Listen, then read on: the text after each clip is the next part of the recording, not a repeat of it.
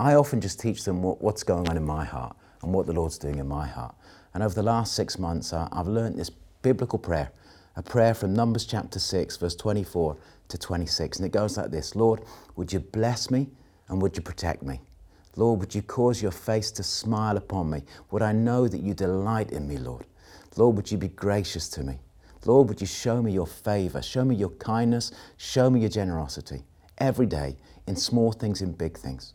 And Lord, would you give me your peace, peace in my heart and peace in my head, so that stress is a foreign, foreign concept to me. And so I teach these kids, and I say, look, there's six things, and we go through the six things in this prayer. And then I say, look, guys, if you pray this every day, God will change your life.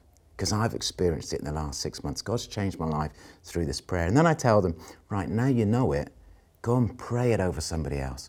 Go and find somebody that you can pray this over. Somebody you know, and then when you feel brave, go and pray it over someone you don't know. And it's almost, I'm, it's like they, they have a guideline.